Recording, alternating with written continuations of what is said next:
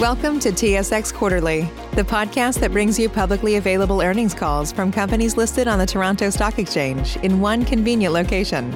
Gone are the days of looking through confusing websites. You'll find the important information right here. Enjoy the call.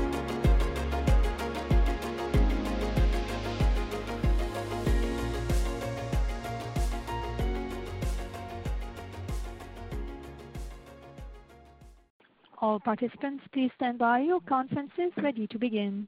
Good afternoon, ladies and gentlemen, and welcome to the National Bank of Canada's third quarter results conference call. I would now like to turn the meeting over to Ms. Linda Boulanger, Vice President of Investor Relations. Please go ahead, Ms. Boulanger. Thank you, operator. Good afternoon, everyone, and welcome to National Bank's third quarter 2020 presentation.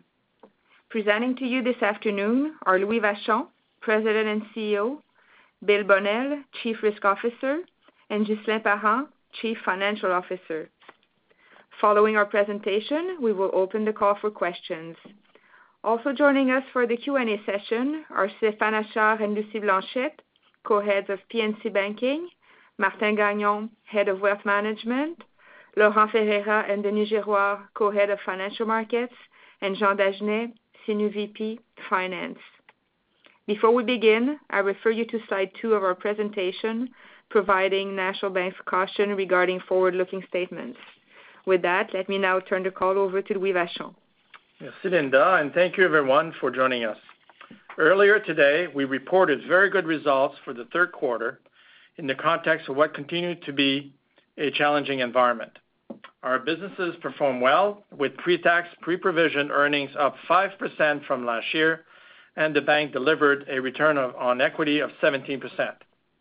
As we continue to navigate this uncertain environment, our results demonstrate the resilience of our business model and the benefits of our diversified earning stream. In terms of outlook, economic and market indicators are sending mixed signals.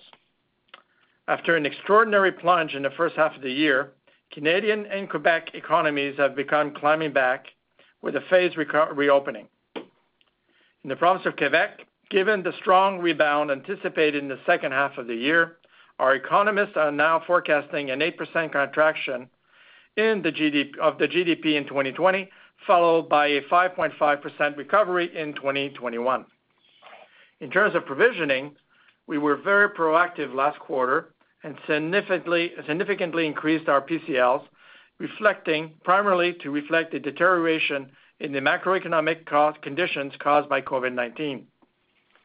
In the third quarter, we continued to prudently build reserves, although at a much lower pace. Our total allowances for credit losses increased to more than 1.3 billion, as we recognize that the future path of the recovery and the impacts on our clients remain uncertain. At this point in time, with the information available and considering our positioning and the performance of our portfolios, we believe that we are adequately provisioned. Bill will provide further details in his remarks. At the end of the third quarter, the bank had strong capital levels with a CET1 ratio of 11.4, in line with the previous quarter. In terms of capital deployment, our long-standing strategy remains unchanged.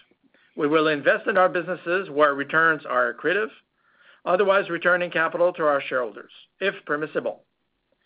Consistent with OSFI's expectations, our share buyback program remains on hold. Turning now to quarterly performance of our business segments. In P&C, pre-tax and pre-provision earnings are down 8% year-over-year as a result of the lower interest rate environment and softer client activity in the context of COVID, partly offset by solid growth in retail mortgages and deposits. Since the crisis began, we have been supporting our clients with deferred measures across uh, a breadth of products. Since Q2, the value of retail loans under deferrals is down 60%. In addition, the vast majority of clients are resuming payments as scheduled as they exit deferral programs. Wealth management pre-tax, pre-provision earnings were up 4% year-over-year in the third quarter. Transaction volumes remain elevated at National Bank Independent Network and National Bank Direct Brokerage. Most importantly, assets under administration and under management returned to their pre-COVID levels, which should help alleviate some of the pressure on net interest income from the current rate environment. Once again, we are pleased with the strategic and technology choices we have made in the past, and we remain committed to our client-facing strategy as we navigate these uncertain times. Financial Markets delivered solid growth with pre-tax, pre-provision earnings up 17% on a year-over-year basis. Our performance was driven by double-digit revenue growth in both global markets and corporate and investment banking, as well as uh, an industry-leading efficiency ratio. Our results this quarter highlight the agility of our Financial Markets franchise, which is key to delivering strong and consistent returns. This is particularly important in the context of low interest rate environment, providing the bank with a diversified earning stream. Looking forward, our priority remains to support our clients in challenging and uncertain markets while maintaining a prudent risk profile. Our international segment continues to perform well. Credigy's results were solid this quarter, reflecting higher revenue and lower PCL as a result of a lower COVID-19 impact versus prior quarter. Investment volumes remained strong in Q3, with average assets up 29% compared to last year. We are very comfortable with Credigy's book, which remains diversified and well-positioned to withstand the impact of COVID-19. As mentioned at Q2, in the current context, we expect Credigy's earnings to be flat this year. Looking forward, we are confident in Credigy's ability to generate disciplined growth in the medium term. At ABA Bank, we saw momentum picking up starting in mid-June. During the third quarter, ABA delivered solid results with net income up 35% year-over-year, driven by strong growth in loans and deposits. Over the last few months, ABA was able to grow at a faster pace than the market, with clients attracted by ABA's industry-leading digital solutions and strong brand, which have become key differentiating factors. As a result, ABA recently surpassed the 1 million client threshold in Cambodia and continues to have strong momentum. Overall, we are very satisfied with our international activities, which are positioned to perform well throughout the crisis and beyond. In the current context, we are pleased with our overall strategic positioning, which we view as defensive. Namely, our super regional bank model operating primarily in Canada, our overweight position in Quebec, which has strong economic fundamentals and is showing solid momentum since the reopening of the economy, our lower exposure to unsecured debt, our above-average exposure in fee-based businesses like Financial Markets and wealth management, which is translating into strong earnings power, providing us with additional flexibility, our unique strategy outside of Canada, and the evolution of our culture into a collaborative and adaptable organization, a key competitive advantage, especially in the current environment. In conclusion, I am satisfied with our third quarter results and with how we have navigated the crisis to date. While significant uncertainty remains regarding the duration and the impacts of the crisis, there are clear signs that the economy is rebounding. I would like to take this opportunity to sincerely thank all of our people at National Bank for their continued dedication and unwavering commitments to our clients. With that, I will now turn the call over to Bill. Merci, Louis, and good afternoon, everyone. During the third quarter, we maintained our proactive and prudent approach to provisioning in the context of an uncertain macroeconomic environment. The progressive reopening of the economy was apparent. Capital markets rebounded and were easily accessible by issuers. Commodity prices increased materially, and market volatility declined. However, the path to recovery is likely to be long and remains uncertain. You'll see this clearly in our economists' updated forecasts presented in the graphs on slide 31. Our baseline expectations are for unemployment to slowly recover, but to remain well above pre-crisis levels throughout the forecast period, and risks are skewed to the downside for both employment and GDP. In the table on the right, you'll find our baseline forecast for several macroeconomic indicators presented on a full calendar year basis. You can note that our quarter-over-quarter updates for those economic and market indicators were mixed. Turning to slide seven, our total provisions for credit losses in Q3 were 143 million dollars or 35 basis points, 70% lower than last quarter and up almost 70% from last year. Performing PCLs totaled 62 million dollars. This quarter, the main drivers of our performing PCLs were an update to our IFRS 9 scenarios and factors, an increased weight assigned to the pessimistic scenario, credit growth and migration, and an increase in the management overlay to take into account elevated uncertainties, as well as what we think was just a temporary improvement in retail credit metrics experienced this quarter. The result was 15 basis points of performing PCLs spread across the retail, non-retail, and the international portfolios. Impaired PCLs totaled 88 million dollars, only 17% higher than last year. The positive impacts of support programs were evident here, particularly in the retail portfolios, which saw a significant decrease in impaired PCLs. Looking ahead, we expect impaired losses to trend upwards into next year and want to remind you that these can be lumpy from quarter to quarter in the non-retail portfolios. On slide eight, the progression in our allowances for credit losses is presented. Total allowances increased to 1.3 billion in the quarter, a 70% increase from the pre-COVID level. Performing allowances increased by 58 million dollars to more than 1 billion, an increase of 76% since Q1. And Non-performing allowances increased to 342 million, which represents a strong 43% coverage of gross impaired loans. Given we remain cautious about the path of the recovery, we believed it appropriate to continue proactively building performing allowances. With the information we have today, and based on the geographic, product, and sector mix in our loan books, we are very confident that we have a prudent level of allowances. On slide nine, we've updated some key ratios we track that demonstrate the adequacy of our provisioning. Performing allowance coverage remained very strong at 2.8x the last 12 months impaired PCLs, and total allowances now cover 4.7x our last 12-month net charge-offs. Turning to slide 10, gross impaired loans increased moderately to 794 million dollars or 49 basis points. Net formations declined in corporate lending and at Credigy, while commercial lending had net repayments in the quarter. On slide 11, we provide updated insights on our exposure to those sectors most directly impacted by COVID-19. Our exposure to consumer discretionary sectors is modest and declined on a quarter-over-quarter basis.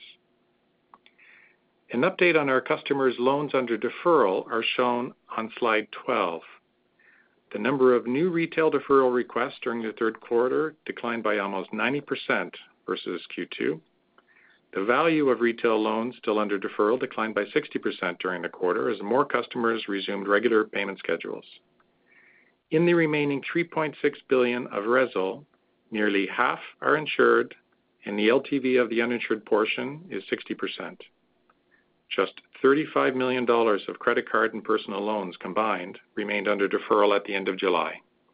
Non-retail deferral balances were stable as the vast majority of these were for a six-month term. I think these positive metrics demonstrate the effectiveness of the programs put in place to support clients, early signs of our clients' increased confidence, and prudent consumer behavior. However, we're monitoring payment patterns closely. For expired RESL deferrals, we've seen 98% already restart regular payments, and we've noticed that the performance on expired deferrals in Quebec appears to be stronger than in other provinces. It is too soon to draw firm conclusions, though, as we're still in the very early days in the transition. We'll have better insights on this at the end of next quarter.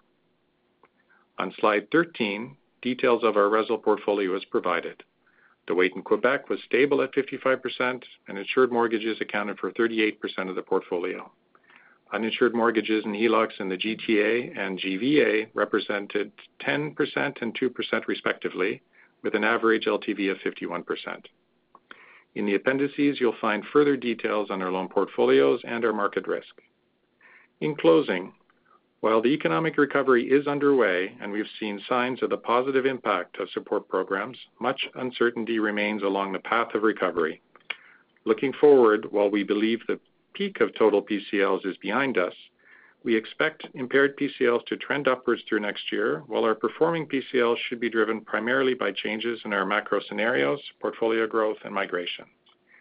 We remain confident that having maintained our defensive posture in business and geographic mix and having prudently built allowances to help offset future credit losses, we're very well positioned to continue supporting our clients through these challenging times. On that, I will turn the call over to Ghislain. Thank you, Bill, and good afternoon, everyone. My remarks today will focus on capital, beginning on page 15. We ended the third quarter with a strong CET1 ratio of 11.43%, up 4 basis points from last quarter. The improvement mainly came from strong internal capital generation, which added 45 basis points, excluding provisions for credit losses. This highlights the value of our diversified and consistent earnings stream. Even during these times in which we are prudently building strong credit reserves, our resilient earnings allow us to continue growing our franchise and serving our clients when they need us the most. As highlighted by Bill earlier, we continue to prudently build allowances in the third quarter, representing 11 basis points of CET1. Risk-weighted asset growth reduced our CET1 ratio by 25 basis points. Turning to page 16 on risk-weighted assets. During the third quarter, we stayed the course on business development while remaining prudent. Risk-weighted assets growth related to credit risk includes both on and off-balance sheet items. While on balance sheet, loan growth was moderate as many wholesale clients repaid precautionary draws they made in Q2, undrawn commitments and counterparty credit risk grew. During the quarter, we were proactive on both a top-down and a bottom-up approach to re-rating our wholesale borrowers, which generated 8 basis points of negative migration. That was partially offset by improving uh, ratings in retail clients, due mainly to low delinquencies and lower utilization. We were very pleased again this quarter with our organic capital generation and see continued opportunities to invest that capital across all of our businesses.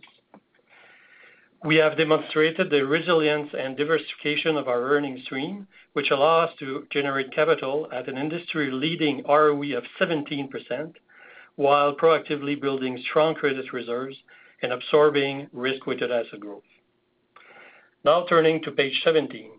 As anticipated, our liquidity coverage ratio remains strong at 161%, with sustained growth in deposit across the bank. Our total capital ratio stood at a strong 15.1% at the end of the quarter. We are confident with the information known at this time, that even under deteriorating economic conditions, we can maintain capital levels well in excess of regulatory minimum requirements. For illustrative purposes, in our stress test scenarios, a one-notch downgrade on the wholesale book would negatively impact our CET1 ratio by approximately 100 basis points. In conclusion, while much uncertainty remains, the bank has a strong balance sheet, a defensive credit positioning, and solid liquidity and capital ratios. All of our businesses are performing well, and we remain disciplined on expense management, providing us with a resilient earnings stream. On that, I'll turn the call back to the operator for the Q&A. Thank you. We will now take questions from the telephone lines. If you have a question and you are using a speakerphone, please lift your handset before making your selection. If you have a question, please press star one on your device's keypad. If at any time you wish to cancel your question, please press the pound sign. Please press star one at this time if you have a question. There will be a brief pause while participants register for questions. We thank you for your patience. Our first question is from Steve Theriault from Eight Capital. Please go ahead. Thanks very much. A couple for me. Uh, just a quick one, Bill, for you to start. You've worked your way through most, virtually all of the credit card deferrals you had on. Uh, you indicated that 98% of the RESL deferrals have restarted regular payments. Can you talk a bit about how it's gone with cards, um, in terms of uh, uh, how that's trended in terms of restarting payments or any color you can provide there, given you're a little further ahead than some of the others? Sure. Uh, thanks for the question, Steve. And I'll start, and Lucie may have some additions. Um, we didn't give color on credit cards cards, 'cause similar to the RESL, it was very positive, uh, the performance that we've seen. But given the billing cycle, um, the sample size is small, and we're a little shy. We'd like another couple of months before we uh, we draw some conclusions on it. But I can say it was similar to the RESL and and quite uh quite positive with the same characteristics of kind of geographical differences uh, between provinces. Lucie, do you have something to add? Um, I would say that uh, basically on the credit card, uh, we see prudent behavior. So more than half of the clients that were on default have reduced their limit utilization also, and the vast majority of them have made payment during the deferral period. Okay, thanks for that. And then secondly, I want to ask a question on trading revenues. They didn't show quite as much upside as what we saw from some of the other banks that have reported this quarter. So uh and in particular, equities was even a bit below recent run rates. Uh so maybe it'd be helpful just to have a little color, A, on sort of the equity trading line, and B, maybe refresh us or give us a bit of context of, say, why Q2 was a bigger quarter Uh, for you guys at National on the capital market side versus Q3. Um, any sort of color would be helpful there. Uh, yes, uh, Steve, this is Laurent. So I'll answer your question. I'll start with equity. Um, so, Q3, we had a significant drop in volatility levels, specifically July, August versus Q2. Um, our activity Uh, also on the equity side is concentrated on ETF trading. Um, ETF trading, uh, there was a significant boost in trading volumes in Q2, uh, that subsided in Q3. You also saw tightening of spreads, bid-offer spreads, I think, in most equity products throughout Q3, and more specifically towards the end. So I think, you know, you made the point. I think it's important to look at uh, Q2 transition to Q3 um, in the context of the crisis. Look, we're really satisfied. I think the overall performance of uh, our equity segment, you know, having navigated through very large movements in volatility volatility levels throughout Q2 and Q3, spikes in markets, obviously, uh, record lows and new highs now. So I think overall, we're we're very comfortable there. We also saw uh, a shift in Q3 in terms of market opportunity from equity finance towards more fixed income. So you're seeing that in our results, and I think that's, you know, a um, good example of the agility in our trading team. Um, so, you know, our trading revenues, our our revenues on the equity finance side have uh, gone down significantly throughout the quarter, but we saw the the uh, the upside in our fixed income. So we saw spreads go down, demand go down on the equity side, but we definitely saw a pickup on on the fixed income side. Um, there's also uh, a difference, you know, if you look at our capital markets model versus our peers, we are Canadian. Our platform is Canadian. We're concentrated, uh, and we're focused on Canadian clients, and so we're not active in the U.S. And um you know, I think you've seen a very large upswing in U.S. credit throughout Q3, so we didn't participate in that. So I don't know if that gives you a bit more color on our results. No, that's great color. Thanks, Laurent. Thank you.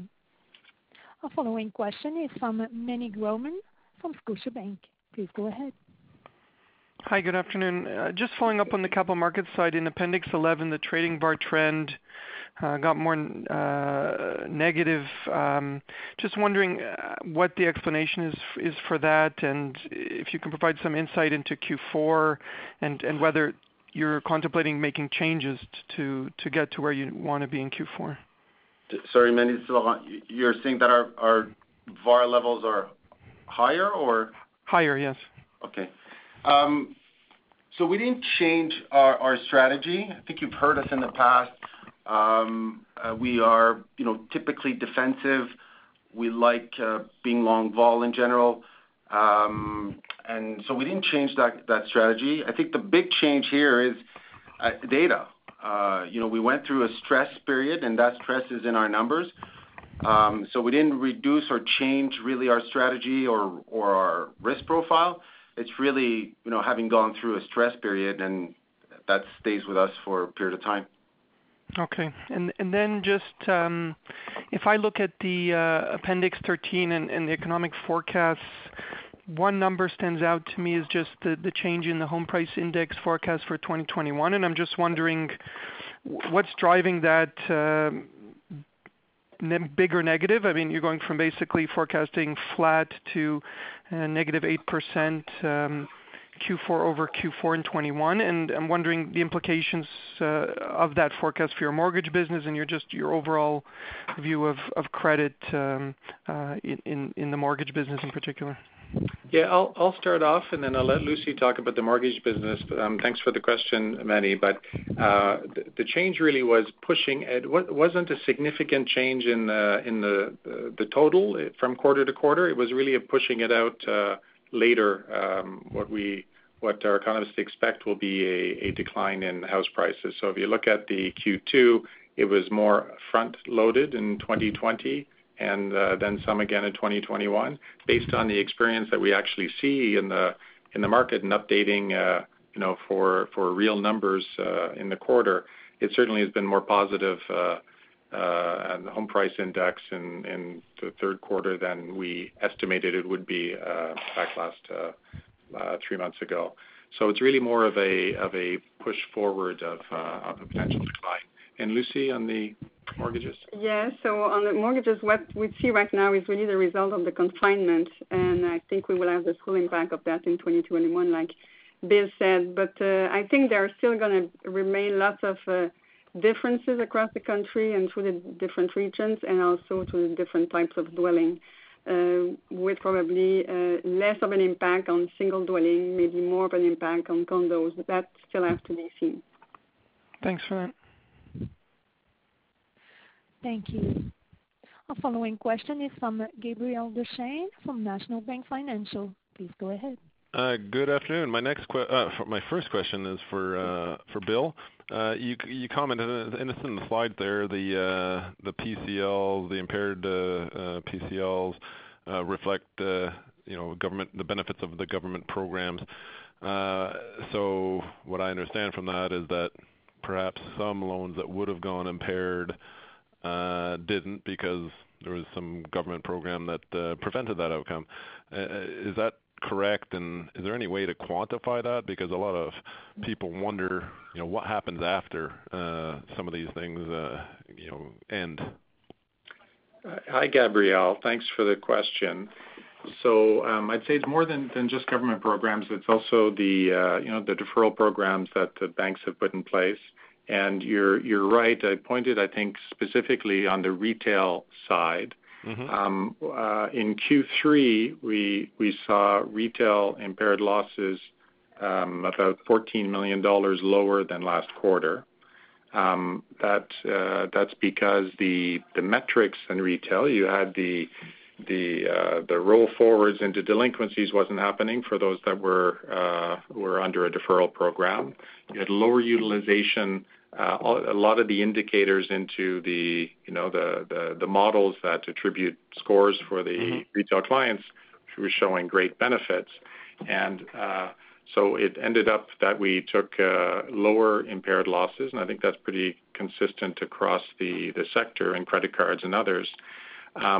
Given that we think that it's it's temporary. Right. We used uh, our IFRS 9 and our forward-looking management overlay to offset that. So you saw a build in performing The 18 million. PCLs of 17 million uh, in personal, 18 million including wealth. So um, I don't know whether that uh, answers your question, but um, Was there a second one coming? It does. Yeah, and I do have a second, and it's for you and/or Lucie. I guess you both have input on it. It's on the deferrals and some of the trends in the numbers within your book, but also relative to peers. Within your book, big drop in the number of or value of mortgages deferring payments, bit much bigger than what we've seen from the other banks. Is that a geographic thing? How are you managing it? Uh, and then versus the non-retail portfolio, big drop in retail, not so big. Well, it's flat in non-retail. I just wanna know uh, what's going on there. Are these six-month deferral programs, or we're gonna have a, you know, the rubber meets the road in October kind of thing, or uh, something else going on? Yeah, Gabriel, I'll start uh, on the non-retail, then I'll pass to Lucie, and we'll share insights on the retail. So on the non-retail, you had it exactly right. The vast vast majority um, of the deferrals were for six months. So it's mm-hmm. really in Q4 that we'll see those uh, rolling out of uh, deferrals. Um, the small number that have come off uh, out of deferral so far, the performance has been positive, but again, I'll caution it's early days. Um, Lucie, on the retail. Yes. So Gabriel, it's really the reflection of the approach that we took. So back in March, I'd say a couple of days into the shutdown, we had to make quick decisions on how to proceed with deferrals, knowing also that this would be a big uncertainty looking forward. So on the unsecured credit, we offered three months, um, and it's important to know that we have stopped offering deferrals on unsecured credits as of June 30th. Mm-hmm. On mortgages, um, actually what we did is we offered up to six months, but uh, we approached it um, to work proactively with our customers for a first three-month period and then proceed with another three months at their request based on each individual need for hardship. So there were a couple of reasons why we did that. Uh, first, we wanted to be proactive and work with our customer quicker than in six months to better understand their situation and find proactive solution. But we also understood that there was a cost for them to defer their payments, and we wanted to limit that impact as much as possible. And obviously, it gave us some insights uh, on the risk trends before six months. All right. Uh, that's a very thorough answer. Uh, that's all I need. Thank you. Thank you. Following question is from Doug Young from Desjardins Capital Markets. Please go ahead. Hi, good afternoon. Uh, Bill, the impaired PCL ratio, 20 basis points, obviously quite low. And as you've indicated, you do expect that to trend higher, you know, as we move through Q4 and into next year. I guess, you know, is there any way to size this? Like, I know you've given guidance on PCLs in the past, and I guess I get that we're in more uncertain times, but is there any way to kinda in your models to give us a sense of what that impaired PCL could look like as we go through fiscal 2021? Uh, thanks for the question, Doug. I'm gonna give you a two-part answer, and you may not like it, but the first part is, um, I'm not comfortable to give you a basis point guidance on it. Uh, the main reason is because uncertainty is very, very high. You know, we're only six months into this global pandemic. I've been through a lot of uh, different downturns in the past in my career, but never a global pandemic. So I think it's uh, better to be prudent and have a few more months before we think about giving guidance. But the second part, Doug, is I'm happy to share with you how I think about what our total PCLs will be looking forward. And the first point is, I think like in any downturn, the migration to impaired and impaired losses doesn't happen all at once in one or two quarters. It happens over time. And I think in this uh, specific downturn, the nature of the pandemic and the nature of the programs that were put in place, that it may be longer uh, for that to happen uh, than in some of the other financial downturns I've seen before. The second is, I have a firm belief that what's gonna drive the total aggregate of our realized losses through this cycle are really gonna be the decisions we took over the last two or three years on our our business mix, on not stretching for growth uh, during the late stage of the cycle. So I think know, in the end, I think I've mentioned it before, it's gonna be what's the aggregate impaired losses that we take. And finally, um, the way I think about it too is in an IFRS 9 world, you know, if we've built adequate performing allowances, at some point, looking forward, that those allowances are gonna bleed back into to uh income to offset the impact of the impaired losses. So with that context and what, you know, how I think about it, I'm comfortable to say that, you know, I believe we saw the peak in total PCLs in Q2. I think that Q3's 20 basis points of impaired PCLs is low, and it's gonna trend up. I'm really think that the level of our performing allowances, you know, at 2.8x coverage uh, of last 12 months impaired and 4.7x net charge-offs, uh, I think that it's a prudent level given our mix and the cautious decisions we took over the last few years. And just, Bill, on the allowance side, you talk about management overlay. I'm sure there was some in Q2, Q3. Can you size, like, what that was? I know you didn't want to factor in too much of the benefits of retail because uh, it's too soon and there's gonna be some deterioration. But is there any way to size, like, how much that overlay factored in? I think in the past, I think I'm comfortable giving you direction, but I don't think we've talked about size. So, it's, you know, the it our our performing PCLs were a lot lower this quarter than last quarter. And I gave you the really the key drivers of it in my text. And um and I thought it was important to mention that given the uncertainties and the, like we talked about the temporary impacts on the retail impairs, we thought it prudent to uh, address that through our forward-looking management overlay. Um, but uh, no, I wouldn't wanna size it for you.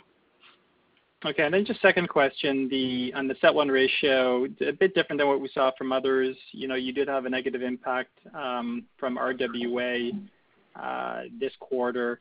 And just trying to get a sense of, maybe you can unpack what really drove that. Um, you know, same idea. So how do you see that? Some of your peers have kind of talked a bit of how they think the CET1 ratio could unfold over the next uh, two to three quarters. And obviously, with negative migration coming through, like, how do you foresee uh, that occurring, migration flowing through and impacting your CET1 ratio over the next year? Maybe I can start on the on the migration and then pass it off for the other. In terms of uh in terms of migration, as you know, in the retail book, it's it's very much input into the model driven, as opposed to commercial and corporate, where it's file by file assessment. For our our commercial and corporate, we we have both the top-down and the bottom-up. Um and typically, we focus on getting the re-ratings done quickly for the higher risk files. So uh oil and gas is the sector that uh, oil and gas and the retail sector um, are the sectors that have seen the highest uh, um, downgrades or migration from our reviews. Um, for oil and gas, uh, the spring review was pretty well done by the end of the quarter. For some of the other sectors in commercial, it takes a little longer. So We're more proactive on the top-down Um, uh, on a top-down approach of reducing or decreasing the risk rating uh, on those files which had not yet been reviewed individually. And we did that for retail and for uh, commercial real estate, the retail segment. And then on the commercial, the file-by-file approach, again, we focus on a risk-based approach and also on the larger files. And so far for our commercial reviews, we're about 45% uh, done in value, and that'll continue on over the next uh, couple of quarters. So that's it for migration. And uh, one last comment on migration is there are many sectors which we didn't see much negative migration. We saw some sectors, are food and pharmacy and our gold mining portfolios and such. We saw very little migration in many other sectors than those touched directly by COVID. Ghislain? Well, as Bill mentioned, uh, you know, we expect some negative migration uh, in the next quarters, but it's going to come, you know, gradually, uh, you know, on the quarters and and it will be manageable manageable within our CET1 ratio. And to add to that, it's Louis. Um so generally, in terms of position, in terms of CET1, what you should expect over the next few quarters, Uh, you should expect that ratio to creep up uh, over time. Um, you know, given our, I think we have been generating good uh, organic capital generation. Uh and at the same time, though, I think the issue where risk-weighted asset came this quarter, the increase came from um, capital markets on off-balance sheet items. Uh and generally, I think we can, we're comfortable given where we are in terms of performance, that we can, you know, slowly creep up in terms of CET1 and still um, use uh, additional risk-weighted assets um to uh to grow the business and uh, frankly generate uh, revenue growth for 2021 and 2022. I think that's what you should expect going forward. Great. Thank you very much. Thank you. The following question is from Sohrab Movahedi from BMO Capital Markets. Please go ahead. Okay, thank you. Louis, I just thought maybe I can uh, go to you. When you finished your remarks, you said you were satisfied with the quarter's uh, results. What would have made you ecstatic?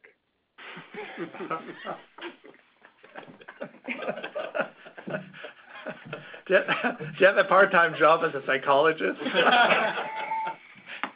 I think it's tough to be ecstatic. Six months into global- I'll give you the more substantive answer. I think uh, it is a, you know, obviously, uh, what we called it a very good quarter. Uh, it's tough to be ecstatic in an environment where you have a pandemic that affects an important segment of the population in a very negative way. Six months into a global pandemic, your uh, EPS back to pre-pandemic levels, your ROE back to pre-pandemic levels. Um, so, uh, away from the wording that we used to describe it, I mean, how can things get better from here? Uh, sorry, Sohrab, I missed the last part of your question. I apologize. I just wanted to find out, so how can things get better from here, regardless of the words we use to characterize the quarter? Um, Points of improvement that we're looking at obviously is uh, the sanitary conditions, um, which is still impacting a segment of our population and a segment of our economy, particularly the discretionary economy in urban centers is still uh, suffering uh, quite a bit from the side effects of the pandemic. So I think over time is uh how is that evolving and how is you know the pandemic from a sanitary and economic standpoint improving. So there is room for improvement just on the uh on the uh on on that basis. And uh I'm not a medical expert. I don't know what the timing is in terms of finding a cure or a vaccine for this. But there's still on that, Sohrab, I think there will continue to be, you know, we would reverse the, you know, a negative headwind on the credit front at the very least, and uh, hopefully one day on the interest rate front. So that is one um, clear path for me of improvement. The other one is, um, you know, I think we, um, the last thing we wanna do in the context of uh, a pandemic uh, that we've never seen in the context of a globalized and digitized economy, I think you wanna remain humble and on your toes in that environment. So the last thing we wanna signal is hubris or arrogance in this kind of environment. That being said, I think if you know uh you know our organization quite well, National Bank is a combination of regional and sectorial niches. So uh either, you know, as I said, highly specialized Uh, or highly uh, knowledgeable on a regional basis. And we feel that uh, that high level of specialty should help us going forward in growing, even in quite complex environment and very uncertain environment. I think that positioning has served us well in the past, and it should continue to serve us well, in you know, in different possible environments. Does that answer your question? Yeah, that's very helpful. Maybe just to kind of tie it back into one direction then. Is the direction arrow, given everything you said about the uniqueness and the uh you know, the the nature of the business and the composition of the activities and what have you um you think your ROE is heading higher, staying flat, or heading lower from here? I think we'll uh we'll uh we'll do the right thing over the long term. I you know, I think we're satisfied with the strategic choices we have made, I think, in our risk positioning. Um but you know, our objective over time is to uh is to have, you know, a balance uh a balanced core uh for our stakeholders, will be shareholders, our clients, our employees. So we're, you know, we're not managing the bank on one number.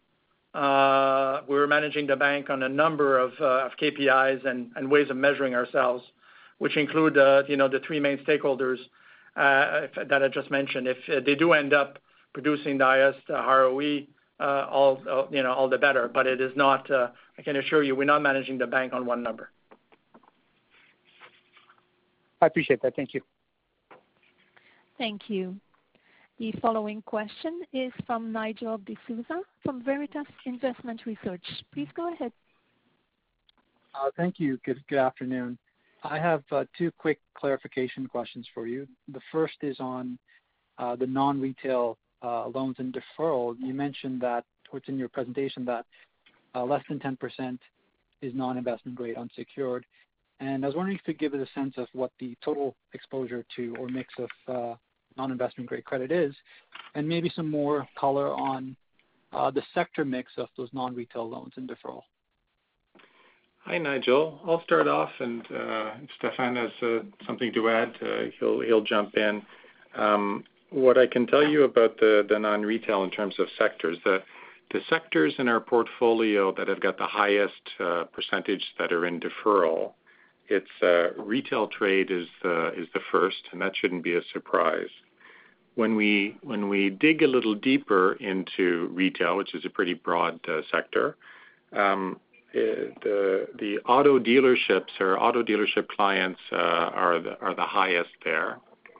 And um while we wouldn't have thought it, you know, at the beginning of the pandemic, what we've seen recently is the business has actually rebounded very, very strongly for our clients in uh, that sector uh, to where I think their July sales were just about back uh, at or maybe even a little more than year-over-year numbers. So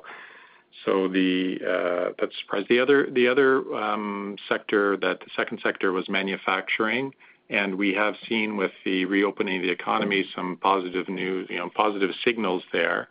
And conversations with clients are positive. But I will caution you on all of these numbers, we're still early, uh and uh and I don't wanna draw too many conclusions, but what we've seen so far has been uh has been um good. Stéphane, do you have anything to add? No. As to the percentage of investment grade versus non-investment grade, as you know, the reality is that, uh, Nigel, that the commercial market is largely non-investment grades.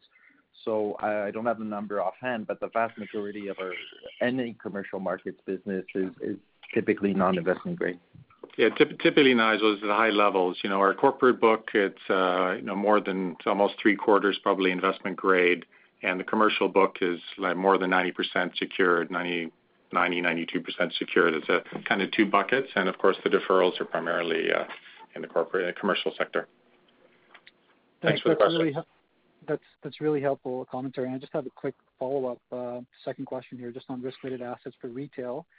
Um so my understanding is that, you know, typically these assumptions that feed into risk-weighted assets are through the cycle estimates and not so much point-in-time estimates. So could you provide us some colors and insight into how sensitive your uh, your inputs are for retail RWAs to uh, delinquency trends in real time or what we see on delinquencies uh, once we move past the deferral period?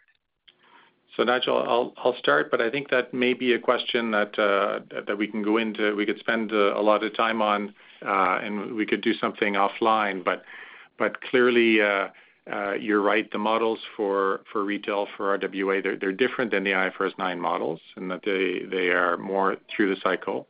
Um, however, the drivers of them in terms of the equivalent of a borrower risk rating are impacted by things like utilization, uh, uh, um, delinquencies and such. So there is some sensitivity there. And uh maybe we can follow up offline. Okay, that's really helpful. Thank you. Thank you. Our following question is from Paul Holden from CIBC. Please go ahead. Thank you. Good afternoon. I Want to get a better sense of your plans to manage the loan deferrals or specifically the residential mortgage deferrals as they roll off. And ask that question kind of in the context of your own economic assumptions, which suggest home prices are gonna be trending down next year. So really trying to get a sense of, like, how aggressive are you gonna be trying to get ahead of that curve and manage through these loans sooner than later? Thanks, Paul. Can you tell him to? Yeah. And Paul, we were having problems hearing you. I think I captured it, but if uh, Lucie and I don't answer it, maybe we'll get you to repeat the question 'cause your your voice was uh, soft. But on the um, a couple of points I'll make on the deferrals uh, for residential mortgages Um, is, the, as I think the slide shows, the uh, the LTV is 60%. So the and the the credit scores are quite high for those that are in deferral as well. So we think that um, as we transition out, there's uh, even for those that may be having ongoing temporary difficulties with uh, income loss or disruption or others, there there will be good possibilities of working with the clients to find a solution that fits. Um, as we dig down into the portfolio as well, and we look at how many of the population is what we consider vulnerable or higher risk, and those would be those with a lower credit score, say mid-600s and worse, and uh, high LTVs of 75% and higher, um, the numbers is pretty small. Uh, it's less than 50 million dollars. Um, the approach of how to work with the clients as they come off transition will differ depending on their situation. But the vast fast, vast majority in that population, we think we'll be able to work with. Lucie, do you want to talk about strategy? Yes. And uh, overall, when we look at the mortgage deferrals that are left, in terms of relationship with the bank, the average uh, duration is 15 years of those customers. So obviously, we will definitely work with them on a case-by-case basis, Um, and making sure that we offer them the different options that we have in our playbook in those cases. Got it. Thank you. And hopefully my voice is more clear now. Um so I do have a second question, um, because a lot of what we've been focusing on across the banks is sort of the more defensive uh, actions taking place and some of the risks. But I think it is interesting to kind of Uh, turn a little bit to growth, uh, potential growth opportunities here, how you're thinking about that. Like, are there pockets of opportunities you're seeing that are arising as a result of the dislocations, whether that's better opportunities to grow in loans or maybe allocate capital, different fee income related businesses? Sort of curious on your thoughts there. Hi, Paul. It's uh, Louis. Welcome to the bank beat, by the way. Thank you. Um, Uh, I think I gave part of the answer uh, when I was talking to Sohrab. But uh, clearly, let's start with you know, the more obvious part in terms of growth. Um, I think our international division remains very well positioned. Cambodia's ABA has very good momentum, which should carry us into 2021, 2022. Uh, Credigy also, we're quite happy with uh, how they're performing. And um uh so we think we can uh, generate double-digit growth with with that division too. So international, I think we're we're well positioned. Um, we continue to like the real estate market in Quebec, particularly residential market. Lucie and her team are working very hard on that particular segment with very good success. I think our strategy in terms of specialized commercial, uh, both in Quebec and outside of Quebec, uh, with Stéphane is doing, giving, I think has uh, room to grow. I think generally, we'll have, you know, some some tailwinds, as we, you know, move out of this pandemic, both in retail and commercial, levels of activity should go up, in Canada in the recovery. So that should help us and help the industry generally. And lastly, I think we're very, very satisfied with uh, the way we're positioned both in wealth management and in capital markets. We're quite differentiated from our peers, and I think we uh, like uh, our strategic positioning you should probably not expect acquisitions in the short term from us. I think we're very very focused on organic growth versus acquisition. Got it. Thank you for your time. Yep. Thank you. Once again, please press star one at this time if you have a question. Our following question is from Gabriel Dechaine from National Bank Financial. Please go ahead. I didn't think I'd get the follow-up, but um, anyway, just uh, wanted to circle back with Laurent on um, uh, the um, VaR and market risk RWA issue. And uh, it sounds to me like that might be something that could reverse. You know, volatility levels are back down, and if you know, they continue on that trajectory, could we see some of the uh, that RWA inflation uh, come back in Q4 or Q1 next year, all else equal? And then on Credigy, just wondering if uh, your outlook for growth there has changed. I'm sure it's still a good one, but you know, with the Fed and buying everything out there and liquidity uh, ample uh, to say the least, um, maybe the distressed opportunities just uh, aren't as big as maybe they looked like a few months ago. I'll start with the Credigy perhaps, then Laurent will answer on RWA. You're right that you know the very aggressive quantitative easing has helped market recover and has helped the securitization market, which in some ways is a direct competitor to Credigy. That being said, I think there's still sufficient dislocation uh, and disruption in the credit markets in the U.S. that uh, will still allow us to uh, generate good growth. That's what we hear from the team. And um, so I think we'll see. I think there's still a lot of episodes to be written on you know how the Fed will manage Uh, the pandemic in the U.S. and how the economy, uh, U.S. economy will recover. So that's uh, on that. And on the RWA, Laurent? Sure.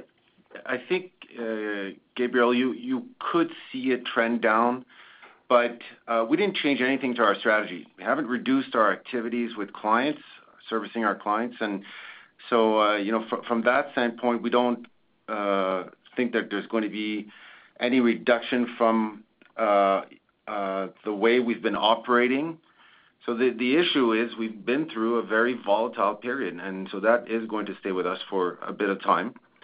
Um, but uh, it will trend down uh, at some point, uh, Gabriel. Okay. Thank you. Thank you. We have no further questions registered at this time. I would now like to turn the meeting back over to Mr. Vachon. Thank you, everyone, and we'll talk to you next quarter. Thank you. Have a good day. Thank you. The conference has now ended. Please disconnect your lines at this time, and we thank you for your participation.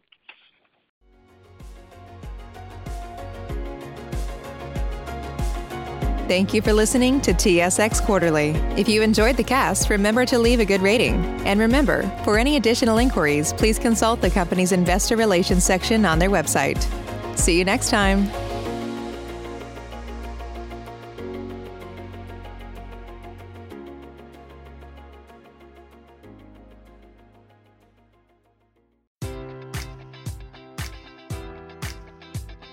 Enjoy all your favorite sports like never before at BetMGM. Sign up using code Buckeye and receive up to $1,500 back in bonus bets if you don't win your first bet. When you register with BetMGM, you'll get instant access to a variety of parlay selection features, live betting options, and the best daily promotions in the business. And with BetMGM at your fingertips, every play and every game matters more than ever. Place your money line prop, or parlay bets with the king of sportsbooks today. Sign up using code Buckeye and receive up to $1,500 back in bonus bets if you don't win your first bet. BetMGM and GameSense remind you to play responsibly. 21 plus and present in Ohio, subject to eligibility requirements. Rewards are non-withdrawable bonus bets that expire in seven days. Gambling problem? Call 1-800-GAMBLER. In partnership with MGM Northfield Park.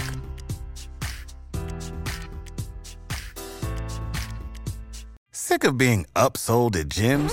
My guy, you're currently a base member. For $90 more, I can upgrade you to our Shred membership. For 130 more, you'll be a Swole member. And for just $300 more, you'll reach Sweat Platinum.